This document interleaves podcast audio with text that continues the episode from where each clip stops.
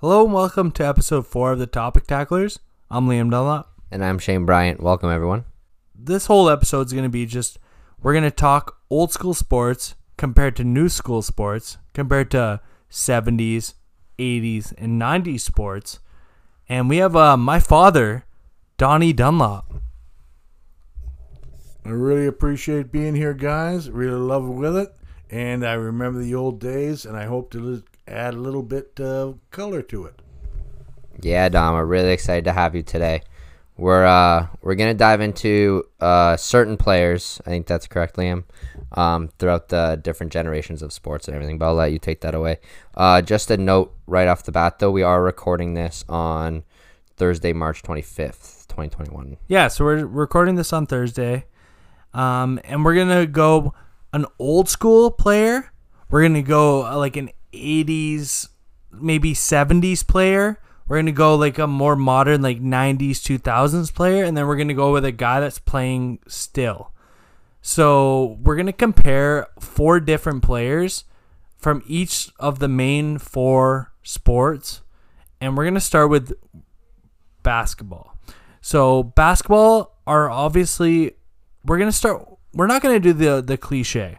We're not gonna do the cliche Kobe versus Jordan versus LeBron argument. We're gonna actually go with the bigs. I'm gonna start with Wilt Chamberlain, and Dad. Well, like when you first saw Wilt Chamberlain, like what what was your first mindset? Well, I watched him in black and white on TV, and he was one of the few seven footers in the actual sport. So he used to just hang there right in front of the basket and dunk him down, and it was fantastic. Everybody loved him. You'd just pass it to him, and he would take it down. And uh, he was a real, he was a real sportsman, and he was really almost one of the first you know, uh, celebrities in basketball, where uh, you know there weren't a lot of seven footers, and he would stand there and he would take it, but he would just play the ball all the time. The thing that I think is crazy about Wilt, like back in that day and everything, um, and I just found this out actually, is uh, so during the NBA draft, it was actually territorial at that point. So since he was from, uh, I think he was born in Philadelphia. Yeah, so he's from Philadelphia. He automatically gets drafted by the Sixers, even though he went to college in Kansas. That's incredible. So like, How you're just scary is that though? so you're just destined. Like you, they knew that they were just getting the best player. when he's huge like that. Like that's crazy. So if you look at his first her his his first season in the league, he averaged 37.6 points and 27 rebounds. in Okay. his rookie season. In his this is rookie year, 1959-60. So like 27 rebounds per game is unheard of. Shane, this is a question me and my dad were we we did some research before this game. When did you think 3 in the key was brought in? Offensive, defensive, three in the key. Offensive, offensive, Offensive. three in, three in the key, where you cannot stand in the key as long as Oh, three like seconds. yeah, and it's just a turnover. When was it brought in for you? When do you think it was brought into the NBA? Like, oh, definitely after Wilt was gone. So like, Obviously, I would think like, like ninety one. 2000, 2001. Jesus. So imagine being a guy that big, where you're one of the only seven footers in the whole league, and you can just stand under the rim. And we're gonna talk about this That's early insane. later on in the the episode because we're, we're also gonna talk about Kareem Abdul-Jabbar. We're also gonna talk about Shaq, and we're also gonna talk about Anthony Davis. That's that's who we're picturing as the best bigs of four generations, and Will used to just be able to stand inside the paint, and he averaged in his career he played thousand and forty five games, and he averaged thirty one point one points and twenty two point nine rebounds per game. Like, how how do you live like that? How many assists?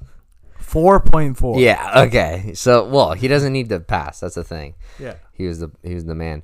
Um, I don't even, I don't even know like how much you can really like boost this guy up. He was clearly the overall dominant force in the league. He was the best player. He was the go-to guy. Everyone wanted him. He played for um for what, 5 teams? 6 teams? Yeah, if if you want to call like the San Francisco Warriors a, a team, sure. And he actually he was there for a, a couple years, but then So 3 te- so 4 teams then. Philly, like teams that everyone would know is uh, Philadelphia, um, Philadelphia and LA, LA, right. and then yeah, Okay, so two, so he's played for two Yeah. teams. Um, he has his play, or he has his number thirteen retired. This is including the Harlem Globe Globetrotters yeah, by four teams. because like- he was incredible with the Globetrotters as well. Yeah. Oh, of course. I mean, he's seven foot one. Man. Yeah, What are you he's seven do? foot one. He's And the one that lobbing was- everyone, right? And that was, I think, when he was in college too. He was playing for the Globetrotters. Yeah, I, w- I, w- I wouldn't be surprised. Yeah, because he, well, he was in Kansas. No, okay, so he played for the Globetrotters right after. a right year after. So he came. So he got known because of how he good he was in college. yeah. because he was so tall, because he was so athletic. And this is this is so he started his career in 1959. He ended his career in 1973. Yeah. So Donnie, you were you were born in 1959. Exactly. Do you remember like obviously I'm I'm guessing you obviously didn't see much of Wilt Chamberlain, but you probably saw the end of his career. When the first the first time you saw Wilt Chamberlain play, like what was the first thing you saw of him? It was pretty much dominance. Like he was always there and he was always making the points. But the actual thing that I remember about him was it um, he had a woman in every port. And um, every city he had a girlfriend and it was um, well known now. It was in the thousands. Out of boy. Yeah, there there is actually if you want to look up on YouTube to to see the video of him talking to Conan O'Brien. He was on the Tonight Show when Conan O'Brien was the host for a bit, and he talks about how many women he slept with, and it was in the ten thousands. Like it was, he was like, so uh, so Co- so uh, Will, how many people did you? How many women have you slept with? I don't know, like uh, four four a day. For how long? Uh, three years. Oh, so 400 times four. Oh my god. Okay. So after that, because this guy's such a legend, we're to go to another absolute monster, Kareem Abdul Jabbar. And what do you know him as, Donnie?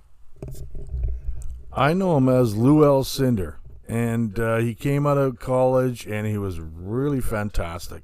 He, again, he was a big boy, and uh, he just hit hit the the paint running.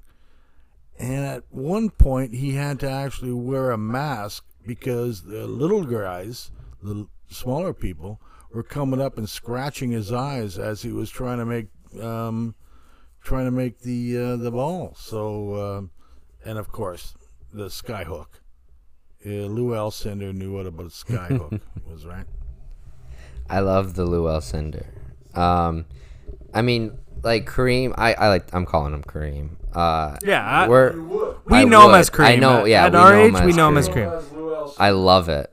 I love it. Um, so Luell, he he so he came to the league in '69, right? So we're talking about a guy here. He won his first championship in 1971, so it took him two years.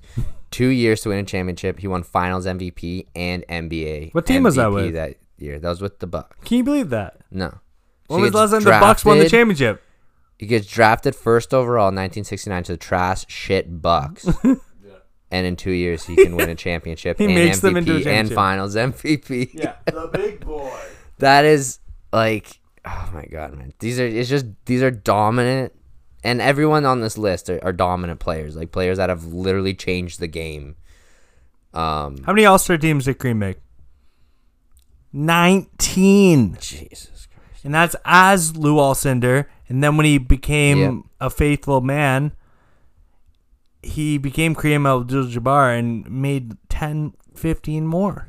And he really didn't do anything from the three point line because the three point line didn't come until 1979. Yes. So he was doing all that from the outside. He did the uh, sky hook, which was, you know, basically he just wanted to keep away from people because they were scratching at his face. Now, if the three point line was implemented before 1979, I mean, like He wouldn't be a factor. Wilt and Kareem, they're not shooting these shots. No, they're not factors right? that, no. they're they're big guys, but I mean, we're gonna get into that later when we talk about Anthony Davis. Um, exactly. But I mean, like it just it's just proven to how the game has changed from such like a um like a brawling sport where like not many fouls were called like you're saying Don like you're getting scratched up and and these guys are getting bruised. How are you going to take down a 7 footer, right? You You can't. to knock him down like you, I, like I don't know what to do, right? So you're going to do whatever you can to hurt this guy. And the ref back then they weren't calling that stuff, man. But he, he, he was very resilient. He mm-hmm. proved his, his, himself to be very resilient. Oh, yeah. And he could do it. He could keep away. And he learned his game. He learned the game that he had to play because he was so big and everybody was just coming after him. And he just figured it out and he just dominated. Exactly. I love it. I love Kareem. I mean, the guy's got a freaking statue, man.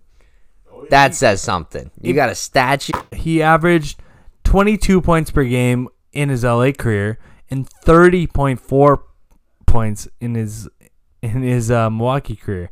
But the rebounds is where him and Wilt are just incredible. Like you'll never see stats like that. So his his his career with Milwaukee, he averaged 15 rebounds per game.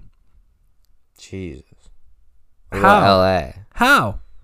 And when he went to LA, he only averaged 9.4. So that's Yeah. where you see the change. But I mean, he played in Milwaukee for six years. That's right. That's a long That's time right. to get 15. so it, his average career 15 average is 24.5 points per game, 11 rebounds per game, 3.6 assists, which isn't bad for a big man, 2.6 blocks, and that's it's just ridiculous. But we're gonna go to the next guy, where, as all of us that are probably listening to this podcast know, because we've seen him go a little bit too long into a career where your stats diminish, is Shaquille O'Neal, and he was the the number one guy of the late '90s.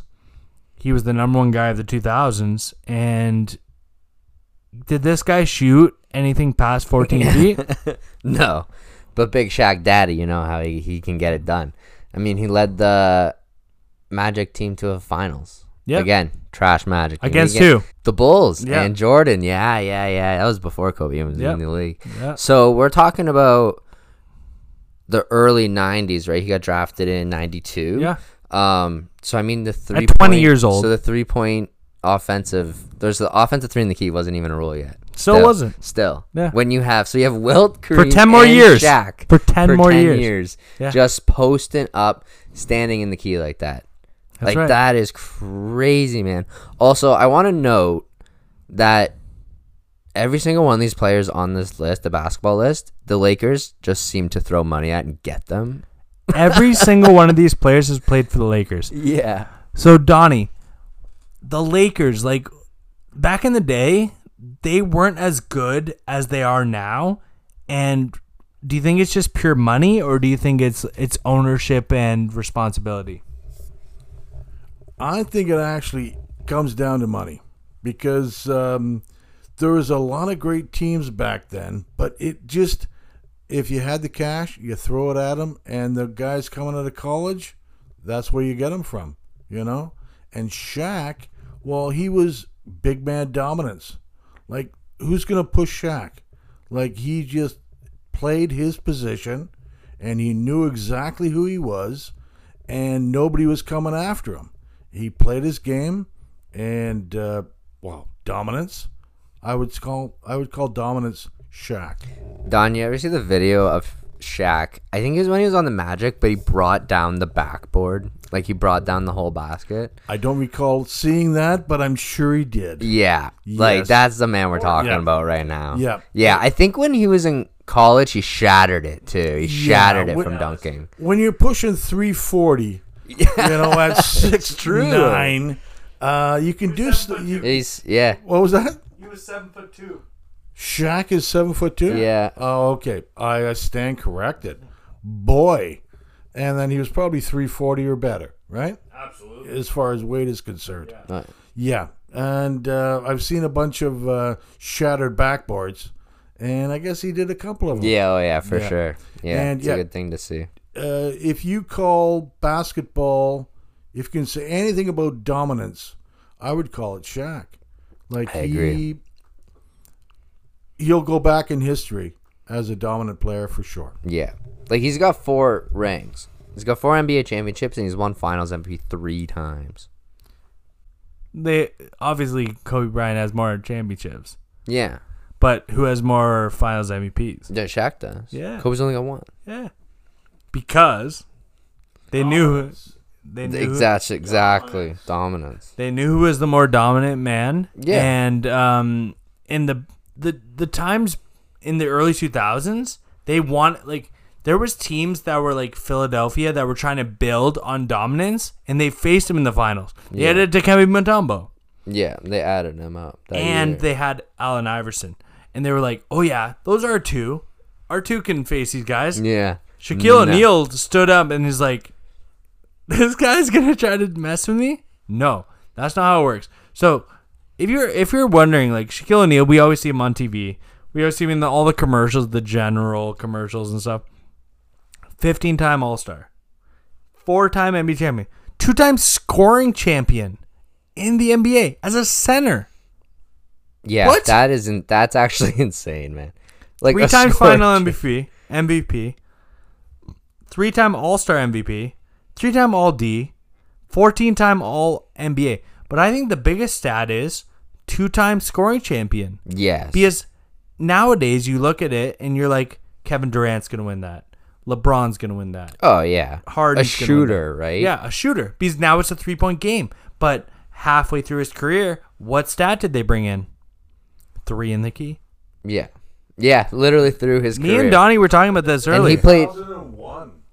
And he played for uh just shy of 20 years, 19 years. So that's literally halfway through his career. Yeah. They said we need to change that. and it was it was one of the careers that just and it actually you know it will go down as one of the best Oh yeah. because he was just so dominant so dominant and we just don't want to see him go down to uh, the general Yeah, I agree. Well, he did after uh, the Miami Heat days, and he was bouncing around the Suns and the Cavs, and the he's probably wish he was getting that general money then. He wouldn't have to keep playing basketball. It's true because we see him on, on TV all the time tr- arguing with uh, Charles Barkley. he's good on TV. He's great. Him and Charles Barkley always argue, and then whenever Charles Barkley makes a valid point, Shaq's like, "How many rings? How many rings you got?" Because obviously Charles Barkley has no Zero. no championships. but the He does thing have an is- he MVP. was good no actually charles barkley charles barkley was a quality player He was a great player. he know, was he was playing in the Jordan era. You can't. You Jordan couldn't beat Jordan. in- behind jordan Exactly. No one could beat Jordan. Like that was just the way it is. Shaq was lucky enough to be beaten by Jordan at the beginning of his career, and then Jordan's left. So he was like, I'm, "It's my my league now." So we're gonna go into our fourth guy. So we we we started with a, a pre pre like pre athletic almost uh, Wilt Chamberlain. Then we started to come into our own with Kareem, and then Shaq is just dominant. now we got Anthony Davis, which I feel is probably the best big of this time. Like uh, there there might be arguments, but Like um, maybe Joel Embiid, but not even close for me I- though. Anthony Davis for me is like the epitome of a floor general. He spreads the ball so well, and he's not. He's not like these other guys that are just a dominant threat down low. You know. Yeah, me and Donnie were doing some research before this, and uh, Donnie, what were the what were the combined stats and three point range for the first three guys we were talking about? Well, I don't know the extreme uh, stats were like uh, zero, possibly. Yeah, they're about zero point seven percent from three point range in their entire careers combined, and Anthony Davis comes in with a career average of thirty one percent. So it really shows how much the NBA has changed and it's become a stretch offense where you need to have a big man that's six foot ten and 250 pounds that can also shoot the three, or you almost have nothing. Yeah, literally. So just to add on like your little three point stats there, um, if you guys were to take a guess, since it's a three point line was implemented in the, in the NBA, like when Kareem was playing, between Kareem and Shaq, how many three point attempts do you think they've made together? Um, I would say what total? Total, yeah, together combined. Attempts. I would say attempts 19. 40. Okay. A little bit Because when was three point? Uh, like I'm to old school, and when was the three point uh, play in, instituted? 1979. Seventy nine. Yeah. Okay. So I was thinking So that was Will all of Will Will's career. Uh, there was yeah, no he wasn't three-pointers. no. And most of Kareem's career, there was no three pointer. About half. Yeah. About half. So, With well, with Anthony Davis, and being a power forward the way he is, and he is just a three point power man. Yeah, exactly. And and this is where I was going with this is Anthony Davis in his career has made 273 pointers. That's a lot. Yeah. Yes. Compared to the 40 attempted from Right. the other people. Yeah. But again, it's all kind of like full circle, right? Like to go back to how like the league has changed so much is you need people like Anthony Davis now. You ne- you can't necessarily run with like a Shaq, right? Right. Like you get someone that big and stuff, they'll outrun you. Yep. They're gonna they're gonna get out of your um they're gonna make some space and they're literally just gonna shoot it over you. It's- And the thing is that it's Anthony. Davis, he, he's not a he's not a small point guard. He's a big boy, center, yeah. right? Yeah, he's a power power forward. Anyways. yeah, yeah. yeah. He's a big dude. I Yeah. mean, like he- he's what seven foot? yeah. He's Oh, got to be seven. close foot. to seven foot. Anyways, Six ten. Yeah. yeah. So six ten, and his arm his arm span is the, like one of the longest in the NBA. And he's he top just- five, I think, in that. and that's a perfect position. Yeah. because he can go straight in. He can go right up to the right up to the basket, or he can do it from three points. Exactly. And he is a three point power. Definitely. Um, can we? This is a question I want to ask both of you guys though. Can we say that when talking about a position like this, like a power forward or like a, a big heavy center, do they need another player to contribute that to contribute to them to them winning, right? Because we know Kareem, long like for a long time he had Magic Johnson, um, Shaq had Kobe and Dwyane Wade when he won. Um, Anthony Davis now has LeBron, and when he had no one, he was barely making the playoffs, right? Um, but I, I don't honestly don't know too much about Wilt like that era and like who he had to play with. It was just kind of a different time, right? I think he was with Jerry West. He was with Jerry. West. He ended up being the logo. So having a guy that ended up being the logo of the NBA, that's solid. Like that. That's the way to. Yeah, that's the way to go. Iconic. Yeah. So these these guys always had somebody with them. And who did Anthony Davis have before LeBron? Jrue Holiday. Yeah, crickets. Um, yeah, he yeah crickets exactly. But then he goes to see LeBron and he's like, "Hey man, can I win a championship here?" yeah, Yep. And we actually covered that in episode two, I believe, of our podcast, and how we think NBA players can control Exactly. the league. So yeah, we're gonna move on to uh, the NFL. So the NFL has had amazing generational talent when it comes to running backs. When it goes to so the four guys we're gonna talk about is Jim Brown, Walter Payton, Emmitt Smith, and Adrian Peterson. Jim Brown, like when he started out, he still, if you look on Pro Football Reference, he's still considered a fullback. He's only he was six foot two, two hundred and thirty pounds, and he was a monster, man. Like he averaged five yards per attempt. He had, he had 106 total rushing yards, and they actually they actually do the research where if Jim Brown played in today's age, he would average he would have in his entire career had 2200 fantasy points. Jeez. And and Donnie, you got to watch Jim Brown as a child and you got to watch him just play play football and just what was your first what was your first perception of uh of Jim Brown? Well, I watched Jim Brown on a black and white TV, and uh, it was just amazing. Like it, it- you could tell that it was just power, and the, the thing about it was that there there was no covered stadiums back then. He was running on mud, and he was running on dirt, and so he had the big cleats, and he just a ma- just running like crazy, and he would exploit any hole. But the thing was, he would push them down as well because he was called a fullback, but he was more of a running back. Like he was quick. Man, you watch any you anything about uh, Jim Brown, and he was just fast as hell. And um, when the field conditions got worse, he got better. The muddier it was, the better he played, and it was fantastic. I love to watch him play against Chicago.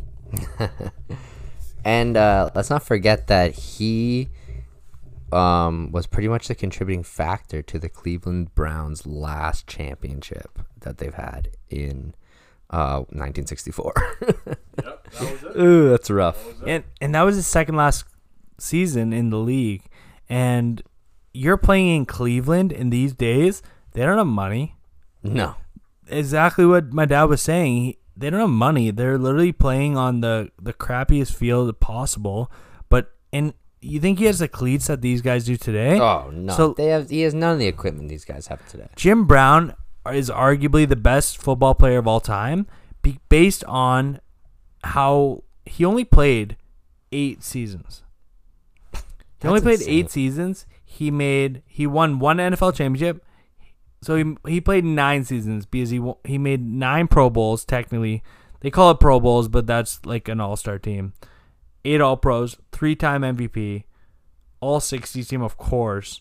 Offensive Rookie of the Year in 1957, when he was only 21, and he was considered a fullback, as what my dad was saying. Like, how are you considered a fullback when you can run for 12,000 career yards? Like, I know. He never missed a game. He missed so he played in 118 games and he was available for 121 games. So he only missed 3 games. He only missed 3 For games. a And- running back. And this is a guy where the research and everything wasn't there. So we're going to go to the next guy, which was obviously a staple. Every everyone knows this guy. He was a staple in the 70s and the 80s. Sweetness, Walter Payton. And Walter Payton is obviously a godsend to anyone that loves football. But Donnie, when you used to watch, this is your heyday of watching football. You you're a big Packers fan, and obviously the Chicago Bears are one of your biggest rivals. But what did you see when Sweetness used to run all over your team? Well, the fact is, yes, I am a uh, Packers fan, and I've been a Packers fan since 1968. But the thing is that when I saw the the um, Walter Payton run as a Chicago Bear, it killed me. It really did, and it killed me at the same time that I was awed. He was just fantastic. There was nothing he couldn't do. He would just find a hole. He was quick to exploit and he was quick. Man, was he quick. He wasn't that big. He was only like 5'10, about 200, 200 pounds.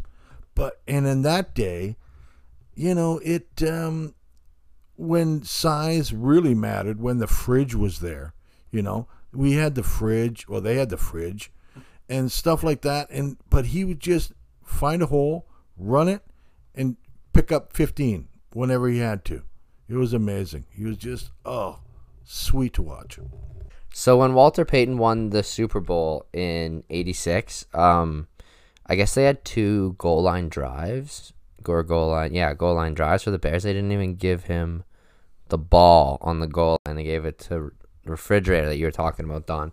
So I'm assuming that was part of their tactic, but I mean, like, aside from possibly getting that Super Bowl MVP, I mean, his award sheets and all his achievements are it is it's completely outstanding and it, it can't be dulled down by anything by that but i am i am surprised that that was kind of the way they went when they have someone rushing for. I mean, he had like eighteen hundred yards the one year in '76. He had eighteen hundred yards, and then Exactly. And the thing was uh, that touchdown, he was used as the feint. Everybody was watching him, and nobody expected the the fridge to take that ball, right? And then Yeah. he just rammed right through because he was only 362 pounds, you know, and there's not a, a lot of people that were going to stop him. But he was the feint to the uh, right side yeah, on that play. crazy. And McMahon just tried to feint to him, handed it off to Fridge, boom. Got it Crazy. done, eh? Because, Got the- because who's your defense going to be against? The one of the fastest guys ever. Like obviously at at Payton's latter end of his career, it was his second last season in the, Mm-hmm. in the NFL. But you're still, if you see Walter Payton in the backfield, you're obviously going to keep two and a half eyes Yeah. on this guy. Gonna key on him, yeah. That's just it. Yeah. Most definitely. And I it's like- true, but but when you have the fridge is like a a 350 pound guy, as you were saying, like he's gonna fall a yard. If Yeah. you're if you're gonna tackle him, he's gonna go a yard. But having a guy like Walter Payton, and he's been incredible, and he actually has the same birthday as my father. He actually, he's actually born cool. on he, on July 25th. I did not realize that. Yeah, it's very very cool. We just looked that up right now, and um, obviously rest in peace to Walter Payton. And His sorry to interrupt, but his motto is actually "Never die easy." Never die easy. That's Yeah, it was his badass. motto. Never die easy. That's super badass. But yeah, we're gonna go into the next guy, who is obviously he- he's. I think this guy for me is the best running back of all time. Started in 1990, ended in 2004 with Arizona. Emmitt Smith, like Emmitt Smith, just never missed a down. Like he was so fun to watch. I I can't even put into words almost, but he was just so like outstanding. You never knew what you were gonna saw, like see ne- the next play. Like you never knew if he was gonna burst down the middle. He could brush off three guys like it's nothing. He can juke and down, dance out those tiny little cornerbacks like it's nothing. Take it fifty yards to the house. He was, yeah, I agree with you, Liam. Definitely one of the best players of all time for the NFL. The only thing I have to say about Emmitt Smith is that he had the passing attack in the Super Bowl days. So he had those beautiful 90s days with the mm-hmm. Cowboys, but he also had an Aikman. He also had a Michael Irvin, Yeah. where it was those guys that were, oh, we're, let's focus on let's focus on the pass first, and then focus on the run after. But then he runs for 170 yards in a game, and they're like, oh, we should have probably put more guys in the box. Like seriously, So Donnie, again, like it's it's another time where we weren't alive for the the heyday of um, Emmitt Smith's career. So like, what what were your first thoughts of Emmitt Smith? Well, being a Packer fan, I hated the little bastard. he was uh, he was only my size. Like he was only like 5'9", 210, something like that. But he just ran like the wind, and he could juke like you just like juke people right out of their cleats. It was fantastic. oh yeah, You you see him go up the gut. He had a good line. He had a really good offensive line, and they could post they could poke holes for him, and he would exploit those. He would just go right up, and if he only made seven or eight yards, that's fantastic because they could go back on their uh, their pass game. But what what was ever asked of him, he would he would do, and it was just fantastic. And he and he was just such an Iron Man. Like I don't think he missed a game. He just kept playing and playing and playing for how many years? Did he with, with Dallas? he was uh he was with twelve years with Dallas. Yeah. Yeah, and he And then and he, he only Arizona. missed a to- like he only started less than two games Gee. for Dallas in his entire career. And the numbers that are incredible for me are he ran for 25 touchdowns in a season. And the year before that he ran for 21. Like yeah, I would want him in my fantasy. Yeah, team. it, it- and we were me and my me and Donnie were talking about this before that. It was fantasy points, and if you look at fantasy points all time, they actually do that on Pro Pro Football Reference, and compared to all the other running backs we're talking to, he's up by 500 points. He would have averaged in his entire career 3147 fantasy points. Jeez. Man, you just don't get players like that today. No, There's no way. It will and it's it's definitely more of a passing league today, but there's still so many run heavy offenses. And- And, it it goes back to what you're saying, Don, is they weren't even a run heavy offense. They had the pass there. and that was that, was- that was the Cowboys in the day.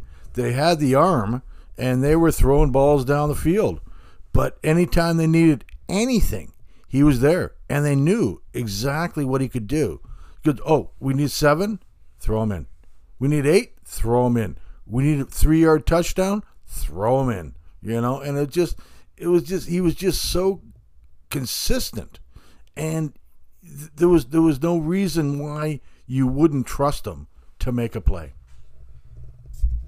And unfortunately, the next guy we're going to talk about is a late or an early 2000s favorite. Everyone loved him, but he just wasn't consistent enough. If he was consistent enough, he would easily be up there, but he's probably the best running back of this generation in Adrian Peterson. As we look at his stats, he's obviously had his second year in the whole league in 2008, he had 1,760 yards. His third year in the league, he had 18 touchdowns.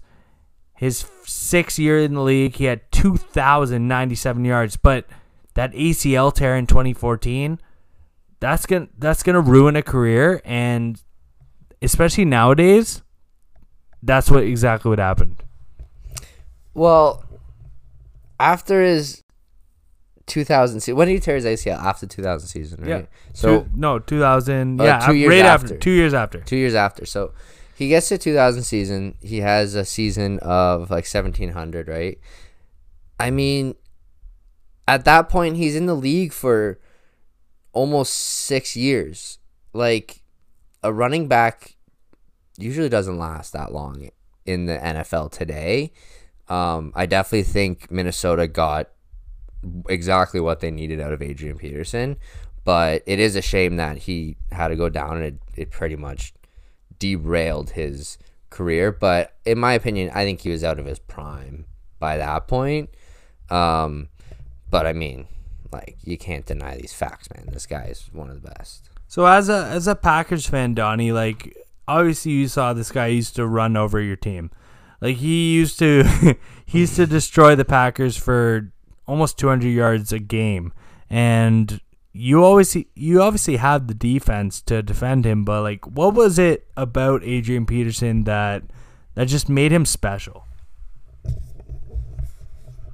I think it might have had something to do with the coaching that they they would they knew exactly who they were playing, right? And for, physically for him, it was probably because he ran like a greased pig, like you just couldn't take him down. Like everybody tried, but he was relatively low to the ground. He had a low center of gravity, and linebackers coming up on him the only people that could take him down were the uh, the, the the backs because they were more of his size, you know, and they would take him down the in the, in the legs. But no, I I hated to see uh, Adrian Peterson every time, every freaking time.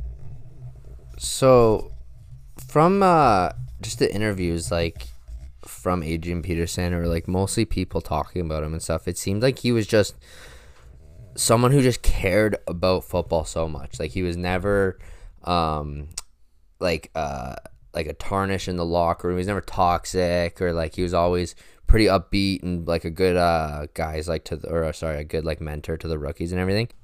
So Adrian Peterson in his first Pro Bowl apparently absolutely just went off. Like this guy was not taking it like it was a Pro Bowl. Like, hey man, just you know, jog it out or whatever. No one's gonna actually hit you. Like, I I want to find his stats, but he apparently went off for like 200 yards or something stupid. Like he just does, doesn't give up. He just wants to play football. He doesn't care where it is. Yeah, and I'm not surprised because yeah, when you come into the league, you want to be known as that that workhorse. Like we were talking about Emmitt Smith and and, and all the rest of the guys, the Jim Browns and the Walter Paytons. But yeah, Adrian Peterson, his second year in the in the league, he he ran for 1760 yards and he made the Pro Bowl. And that's probably the year you're talking about. Um, so Yeah, 2008. I'm talking about. Yep. So yeah, 2008. So he, 16 carries, 129 yards, two touchdowns In the Pro Bowl. in the Pro Bowl. That's not that doesn't happen. like, Pro Bowls don't happen like that because they don't run it often. They try to get the all the five, six All Star receivers to in the pro in the tight ends to get as many catches as possible. So having a running back run that much in one Pro Bowl in second year, yeah. that's crazy. Um, he was actually the first rookie to win Pro Bowl MVP since Marshall Faulk. So I mean, that's pretty good company to be with. Not that I'm boosting the Pro Bowl to be everything, but it's he's he's amazing, man. You can't deny that. Yeah, the Pro Bowl hasn't been a staff fest, but um, there's there's a certain sport that just carries a stat prowess, and that's hockey. Like if you have the stats to back your name, even if you played for 26 years in the NHL, or you've played for 10 years in the NHL so far, those are the guys that you want to talk to about. And um, we're gonna go to hockey now. And we're going to first start off with Gordie Howe. Donnie Dunlop is a huge Detroit Red Wings fan, and he grew up watching Gordie Howe, let alone on, it was almost the twilight of his career because he was already in the league for about 19 years when you started watching him, but he was still on point. And uh, Gordie Howe, like, what, what does Gordie Howe mean to you in sports? Well, the Red Wings were always my team. Uh, I grew up in Hamilton, and uh, they were really the closest because the the Sabres didn't come in till a little bit later on.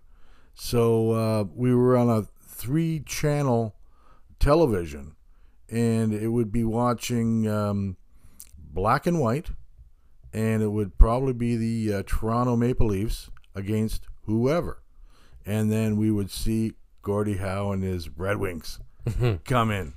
And just because I, I lived in Hamilton, I thought that no, I don't have to be a Red Wings or a uh, Maple Leafs fan. I'm going to go with the Red Wings. And I've been a Red Wings fan since probably 64, 65. And uh, Gordie Howe, well, what about him? You know, he was tough. Uh, he could be dirty. You know, he probably had the sharpest elbows in the uh, league. Uh, he probably led or close to penalties in uh, in the seasons he played. He was consistent. He had the endurance. You know, he played until he was 52 years old, and um, played 24 years for my Detroit. And I'm, I'm still a Red Wings fan, by the way. And you watched him and he, it was almost like well the, the camera it was a little bit different back then because it almost seemed like they had like two or three cameras and that was it they were following them up and down and up and down and on a black and white tv you really almost couldn't even find the puck so you had to believe where the camera was showing you and i can just believe that uh, where the camera wasn't showing gordie howe he was hitting somebody. Or he was hitting them with a stick or poking them or checking them or something like that. Because he would come up and he'd just be a happy guy. But uh, it was amazing. I loved him. I well i love my red wings and i love gordie howe. I always liked this as a bar trivia question, and it was name a famous person from Saskatchewan. And it was always Gordie Howe. That would be the easy answer, right? Um, I mean, like, we're talking about someone who has a hat trick named after him. So you get in a goal, an assist, and a fight. It's called the Gordie Howe hat trick. Like that's Goal, Awesome. and a fight. Yeah. yeah, and a fight, which Yeah. you literally can't get nowadays. um, yeah, I mean, like, like again, you you can only like boost this guy up so much. Like he literally was holding all the records until Gretzky came into the league. So you have to think about it that way. Like he was literally the best guy until the best guy came, which is natural in Yeah. any sport. and that's always going to happen there's always going to be someone better than you but you do what you do till you do it right Exactly. I uh, I'm actually. 21 All Star teams. I was gonna say I want Liam to drop some stats right now. 21 All Star teams for Gordie Howe. Um, he played for the WHA. He won two championships there. He won four Stanley Cups for the Red Wings. And then they, after he left, they became the Dead Wings. They were not good at all. He won. s- still a fan though. He won six Harts, six Art Rosses, and he was just incredible. Like he was always there. Like his stats, like if you look at the points, it's like, oh yeah, this guy didn't put up that many points. But then you look at game winning goals. Game winning goals, like he would have ten on a season. He would have nine on a season. And then even strength goal because like the players nowadays focus on power play points and his even strength points are better than some guys now career points. So like, so yeah, Gordie Howe has just always been incredible. But we're gonna go to another guy who who had an incredible career with the Montreal Canadiens. So we're gonna we're gonna talk about pretty much most of the the original six, and we're gonna go to the Montreal Canadiens, and we're gonna go to the next generation of players. But this guy was a lot smaller and a lot. He was a way different player than Gordie Howe, and we're gonna talk about Guy Lafleur. Guy Lafleur, he showed up every day, and he worked so hard because he wanted to play for the Montreal Canadiens his whole life. He grew up a Montreal Canadiens fan, and where did he get drafted? First round, first overall, Montreal Canadiens. Donnie Dunlop, where like sh- watching Guy Lafleur, like what did you think about this? He was only six. He was. I'm not. I'm not saying he's small. Six foot, one eighty five. That's small in the NHL for me. And what what did you see from Guy Lafleur that just changed your aspect of hockey? Well, when I when I first saw Guy Lafleur, he was playing with uh, Jean Beliveau, and Jean Beliveau was uh, a bigger boy, and uh, he was probably six three, six four, maybe, and he was solid. He was a solid player. He came up the middle because he was the center, and he just did what he had to do. But when Guy Lafleur came in, he was so quick. Like you, you couldn't understand how he could be there and then there and then there at the same time. He was just all over the ice. It was fantastic, and he had to be where he was, and it just seemed like he he was there. If if a pass was there, it was to Guy, or if a Guy made a pass, it was supposed to be where it was, and he scored, and he was quick, and he had uh, he was very graceful. He was a graceful player, and uh, he seemed to you know he was had an accurate shot.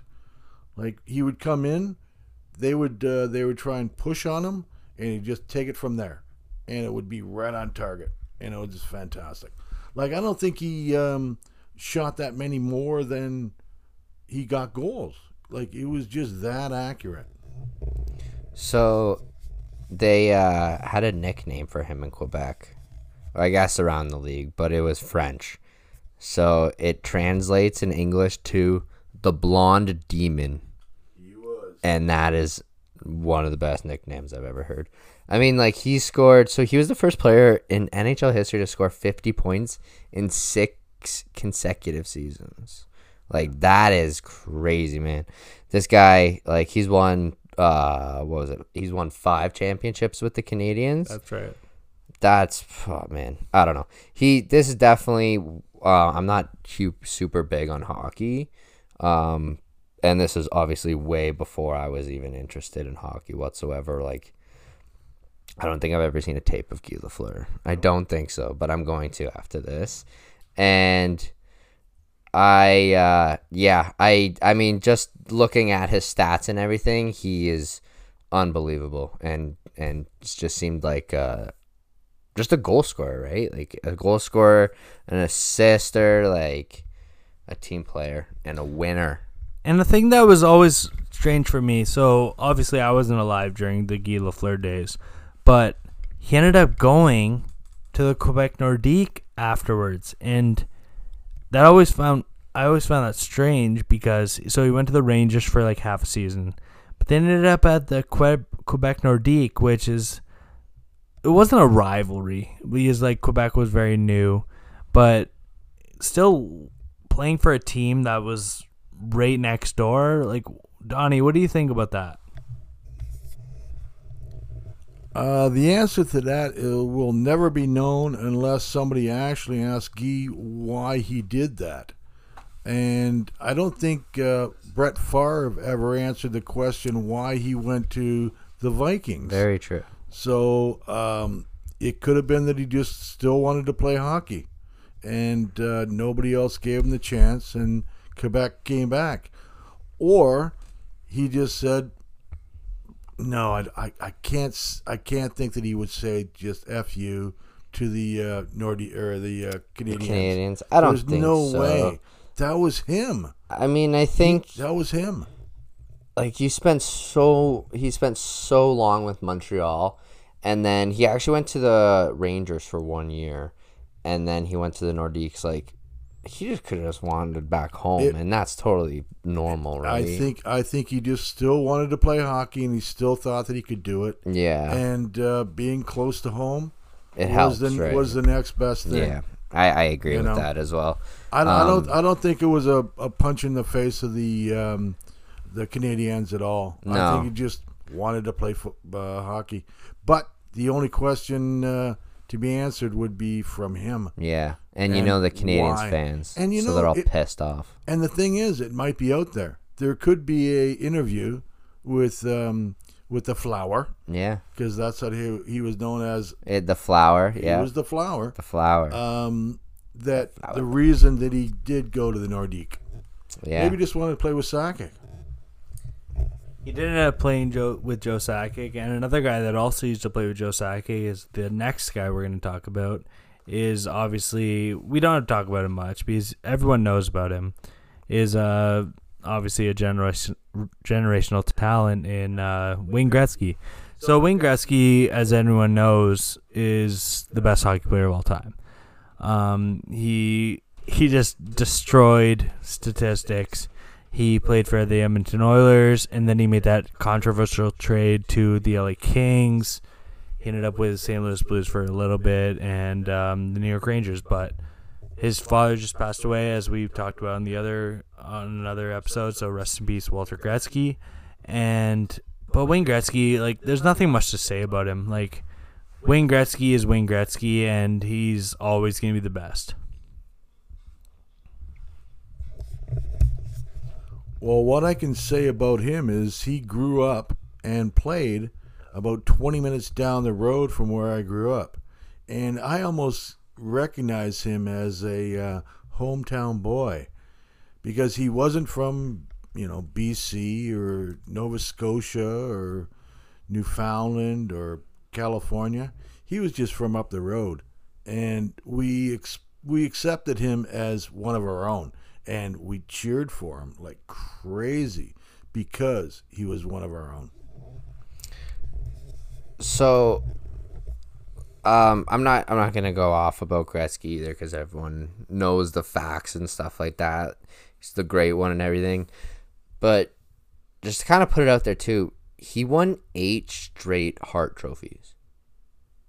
Yep. eight. So for eight years it was a given this guy was clearly the best player in the entire league. Eight years. That's more than people's prime Oh, that's way more. Like- yeah.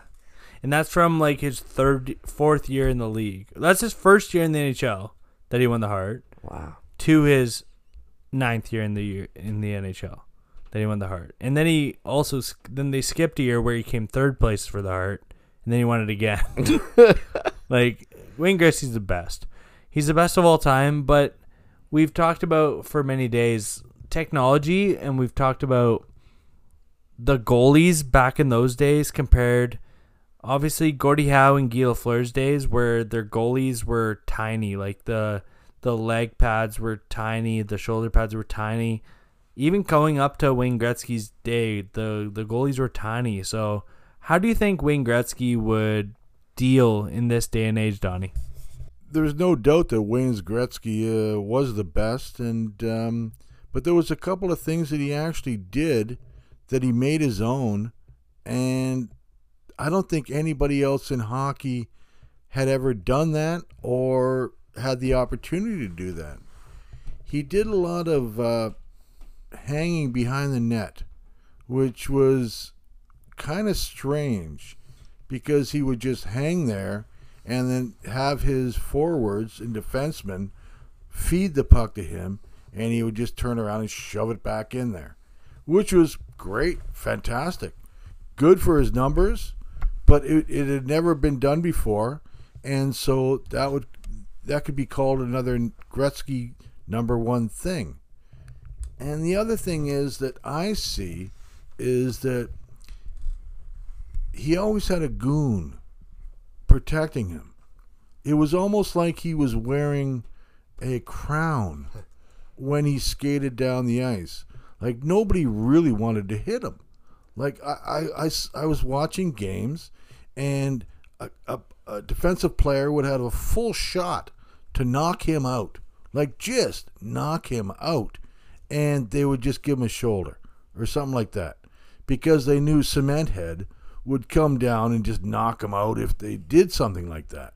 So he he had a different style about him, and it was respected by almost every player in the uh, in the whole hockey league. So whether it made him as good as he was, or his talent, which is he did have talent, that's for sure. But there was other things that were at play in his uh, career that made him what he was. Um, Dave Semenko was his That's uh, the one. the Cement goon. head. Cement head, yeah. Yeah. yeah. exactly. Um, and since Gretzky like has like displayed everything he's done in the NHL, everyone wants to be like him now. No one wants to grow up the goons. No one wants to like get into an older hockey body anymore where you need muscle and stuff. Like you ever seen that commercial where the um it's the Leafs guys and the older ones are like nomming down spaghetti and stuff Absolutely. and the the new guys like drinking their protein shake or whatever. It's like you guys don't carb load. It's kind of remind, what it reminds me of after like now everyone's kind of wants to be the Wayne Gretzky, right? Yep. Want to take. uh, They would rather take the fame without the hits, right? Exactly. Because he didn't really get hit. No. You look back on any film. I don't. I don't. I dare you to find any film that he ever took a good check.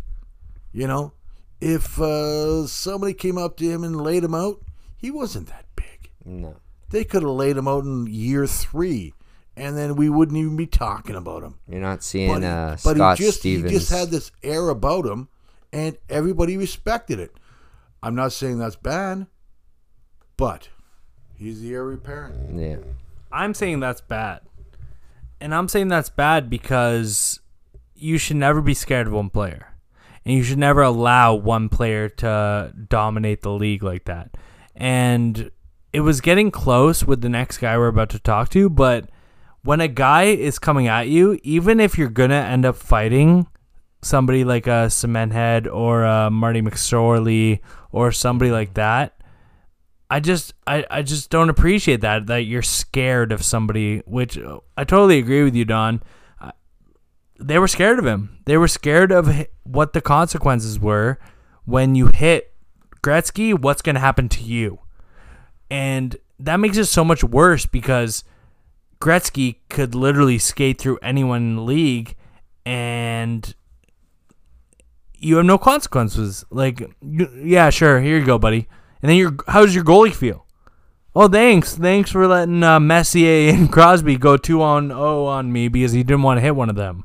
That's it's just disrespect. But the next guy we're gonna talk about is a guy that got hit, and he's had a shortened career because of that.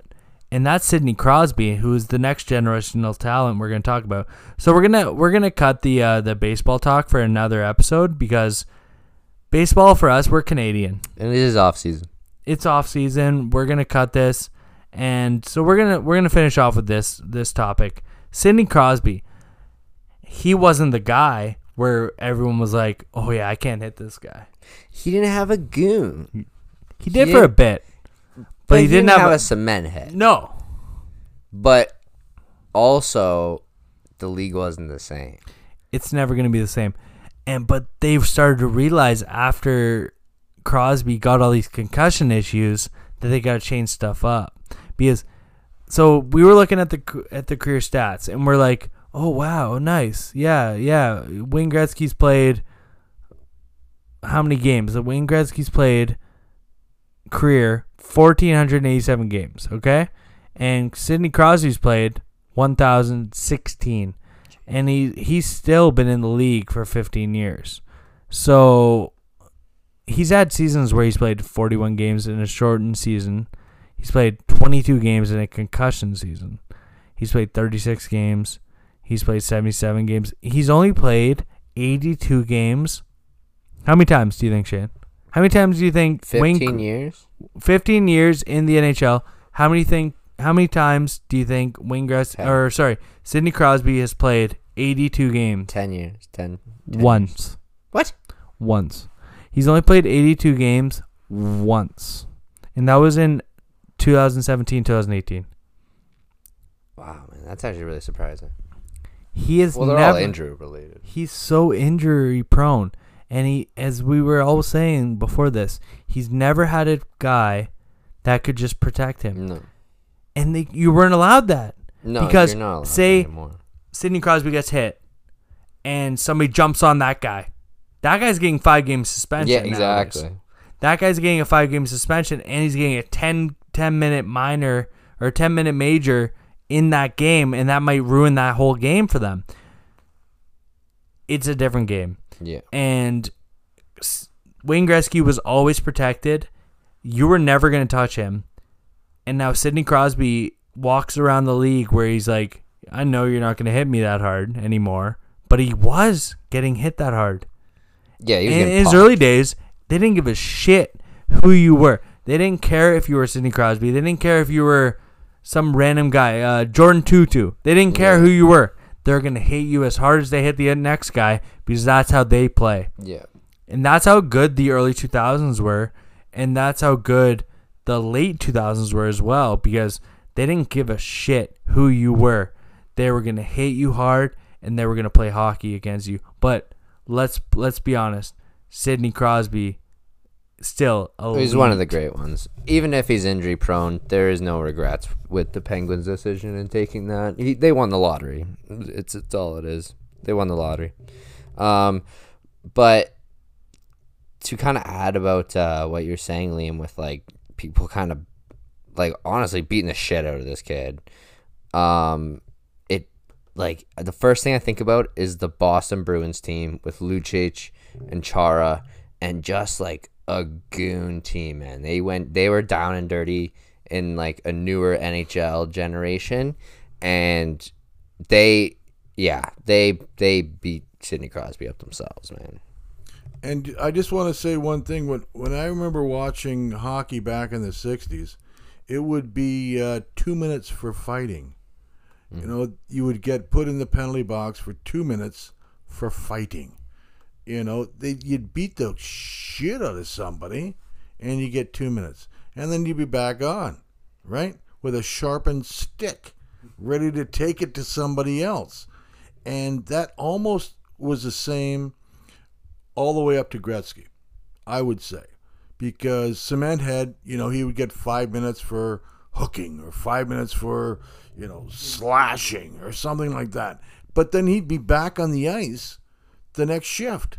No, So nowadays, I don't think so. Nowadays, the two minutes is a two game suspension and Uh, twenty thousand out of your bank. And you're out of it. Yeah, yeah, you know, you know. Exactly. Why bother playing? Because I'm going to take all your money. Yeah, Type of thing. And I hope you got good insurance because we're going to sue you. yeah, exactly. You know that type of thing. Yeah, So it the what we were talking about all program was the difference between then and now, and it's pretty obvious. It is. And that's why I'm so glad we were able to get you on here, Don. So thank you so much because to have someone that has lived through like the older generations and watched it like when it was in black and white on a three channel TV and to get that perspective it's just it's amazing. So thank you very much for coming on Don. Yeah, no problem at all. Because, you know, the physicality really hasn't changed. A fast, strong person from the 40s, 50s in a particular sport would roughly be the same.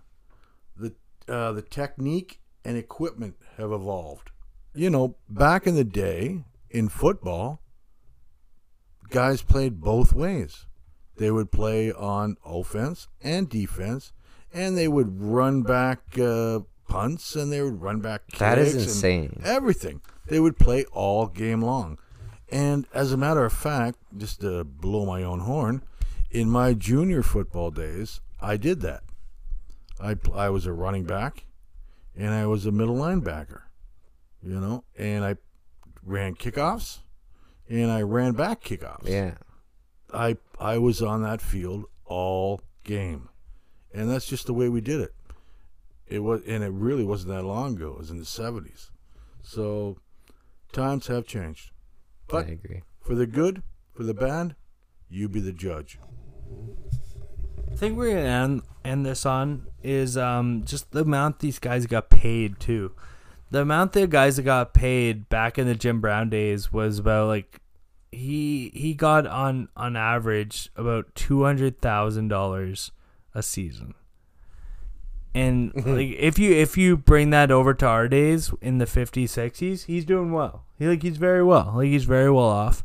But if you look at Adrian Peterson in the last contract he signed, and he he's obviously past his prime, but like Adrian Peterson's still making eight million dollars a year, and that's eight million dollars. So there's there's guys there's guys in the league that are doing very well for themselves, and that's just how that's just how the day and age is exactly how my dad said. Donnie said, technology is insane right now.